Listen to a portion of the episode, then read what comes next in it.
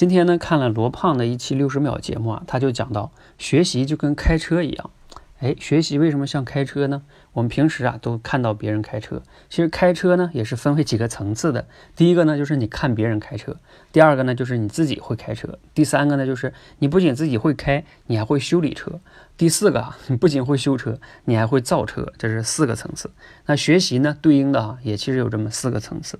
第一个呢就是我们学过一个知识，你听过了，哎知道了，听过，这是第一个层次，就相当于呢看别人开车一样。这个知识呢，其实跟你没啥关系。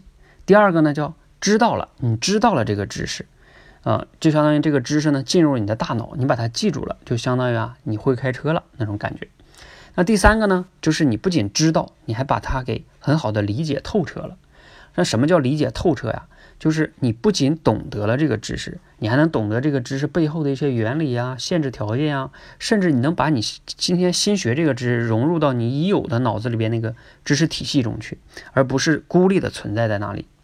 那这样的话呢，就像你会开车啊，不仅会开车，你还会修车。那怎么样才能会修车呀？就是你能懂得车里边各个零部件啊，什么发动机之间的逻辑关系，它们都是干什么的工作原理，是吧？就是一个网络。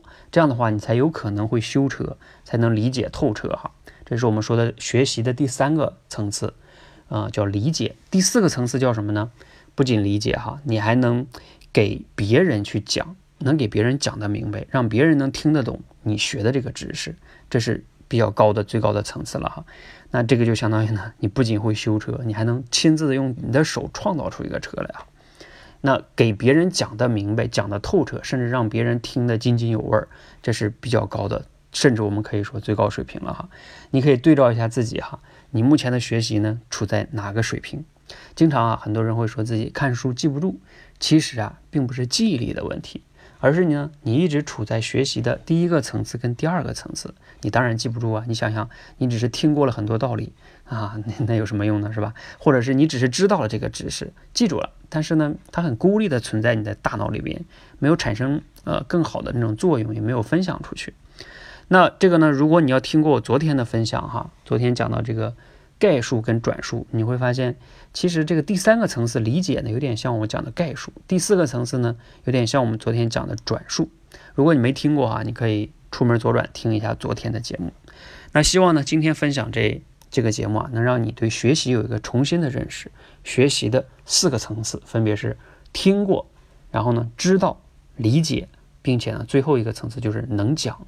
那希望大家呢都可以成为一个哈真正会学习的人。